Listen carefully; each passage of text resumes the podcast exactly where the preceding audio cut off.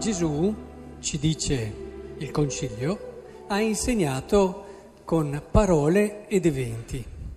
Non ci ha solo insegnato con quello che ci ha detto, ma ci ha anche insegnato con quello che ha vissuto, con quello che ha fatto.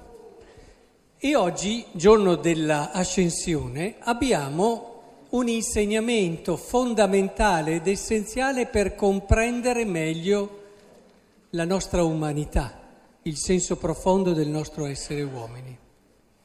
Ed è con voi che oggi vorrei cercare di capirlo, perché comprendere questo vuol dire vivere una bella vita.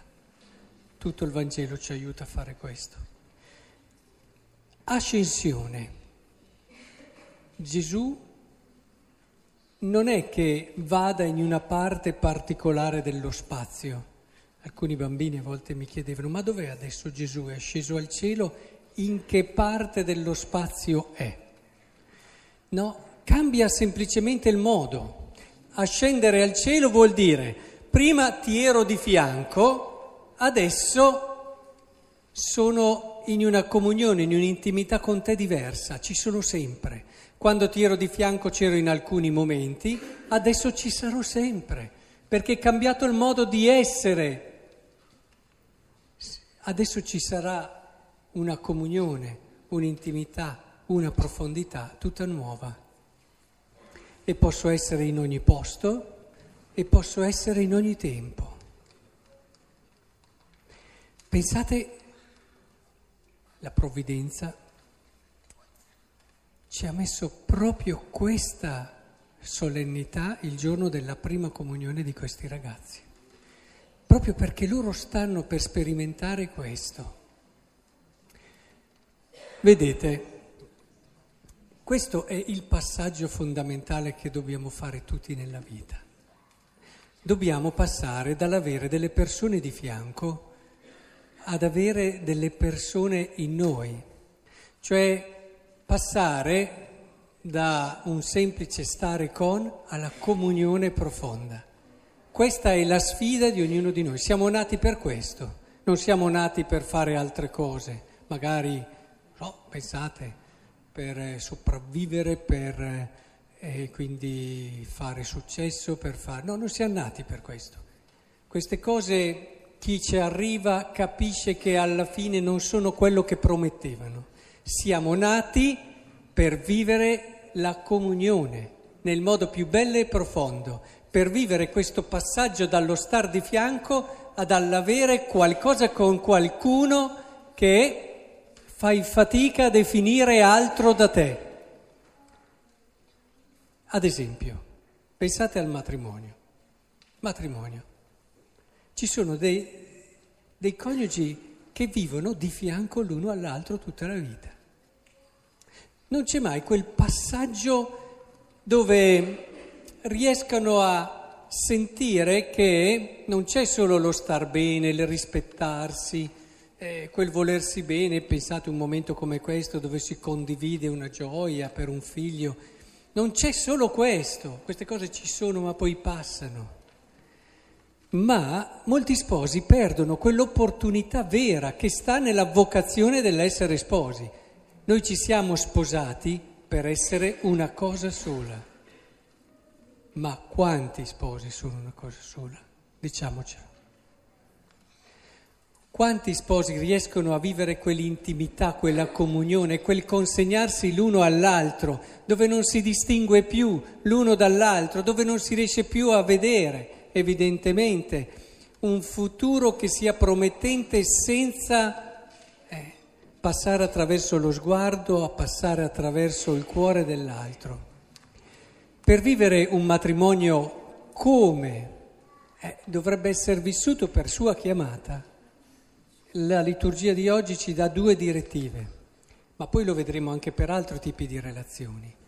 Quella andate, dice Gesù, no? Andate, la missione comune e quella di una speranza grande insieme. Dice che il Signore illumini gli occhi del vostro cuore per farvi comprendere a quale speranza vi ha chiamati, quale tesoro di gloria racchiude. È proprio così. Se si vuole come sposi arrivare a questa intimità e comunione, occorre condividere una missione. Ve lo siete mai chiesti? Che missione condividiamo? Al di là del cercare di portare avanti la famiglia, al di là di cercare di andare d'accordo, ma che missione abbiamo? Cosa abbiamo scelto di portare avanti insieme, di ricco, di profondo? E che speranza condividiamo insieme, che ci fa davvero riscoprire la bellezza dell'essersi scelti, dell'essersi consegnati l'uno all'altro. Che profondità di cammino stiamo facendo insieme. Gli sposi hanno una chiamata unica nel mondo e nella storia, quella di far vedere a tutti che l'amore è possibile, che l'amore è straordinariamente bello, fecondo, e fanno vedere alla storia e agli uomini come Dio ama il suo popolo. E quindi io, guardando gli sposi, ho la rivelazione meravigliosa che mi fa capire sulla mia pelle, perché sono carne della mia carne, come Dio ci ama. Non è un bel discorso. Io guardo gli sposi e dico, capisco come Dio ci ama. Vedete? Questo può valere anche per l'amicizia, facciamo un esempio. Noi abbiamo tante persone che ci stanno a fianco, quante? Siamo di fianco a tante persone, con tante andiamo anche in vacanza insieme, con altre mangiamo magari una volta alla settimana insieme, ci raduniamo come gruppi di amici, stiamo insieme, eccetera. Ma l'ascensione ci dice che non siamo chiamati a stare di fianco, semplicemente.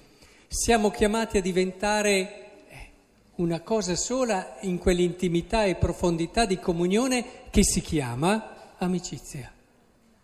Quanti amici abbiamo con cui condividiamo una grande missione? Quanti amici abbiamo con cui condividiamo questa bella e grande speranza? Quanti amici abbiamo coi quali non riusciamo a immaginare il futuro senza di loro? Quanti amici davvero abbiamo costruito? Perché l'amicizia non viene dall'alto, Non è semplicemente perché siamo cresciuti insieme nello stesso quartiere e ci rispettiamo, ci vogliamo bene, ci siamo sempre detti tutto. L'amica non è quella con cui puoi dire tutto, con la quale ti trovi bene, con la quale puoi essere te stessa. È anche questo. Ma non è solo questo.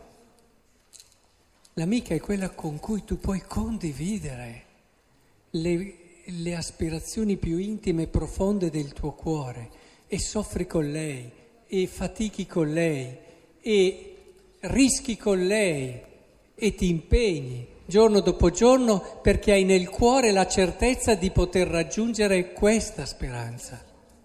Capite? E questo lo si può vivere anche come genitori, Guardate queste meraviglie, questi ragazzi.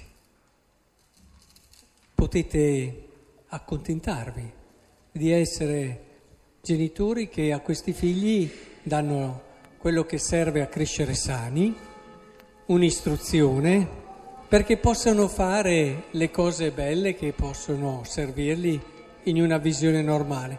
Ma il vostro ruolo di educatori non finisce qui. Se voi vivete quello che vi ho detto prima come sposi, se lo vivete anche nelle relazioni con delle amicizie vere e profonde, voi sentite intima l'esigenza e il bisogno di dare a questi ragazzi l'opportunità di scoprire la loro missione nel mondo.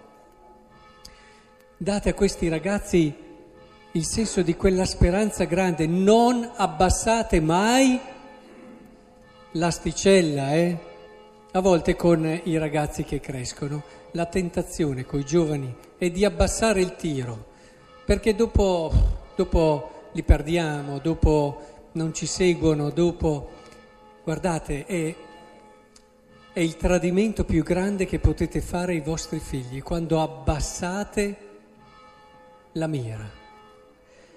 Questi ragazzi sono fatti per le cose più grandi. Sono fatti per le cose più belle, sono fatti per vivere un'intimità, una comunione, un amore, non di serie B, ma di serie A, e hanno davanti una vita e una possibilità con le scelte giuste di realizzarlo. Lo possono fare. Io mi auguro, e sono certo, che tra di voi non ci siano genitori che, proprio perché non lo vivono loro, alla fine, perché, sapete, accontentarsi è già un po' morire. C'è un detto terribile che a volte gira: chi si accontenta gode. Terribile, terribile. Accontentarsi è già un po' morire. Provate a pensarci: nel momento in cui io mi accontento, sono già un po' rassegnato. Ho perso quello smalto, quella vita che mi fa desiderare quanto vi è di più vero e di più bello nell'esistenza. E se davvero voi riuscite a riscoprirlo come adulti, lo trasmettete anche ai vostri figli, e avremo domani dei giovani che non avranno paura di affrontare delle grandi sfide, perché sono le grandi sfide che ti mantengono vero e tirano fuori da te tutta la tua bellezza. Ora capite bene anche voi, Cristo che non si accontenta di esserci di fianco, ma viene e cammina in noi. È quello che stanno vivendo questi ragazzi, lo capiscono da ragazzi di quarta elementare.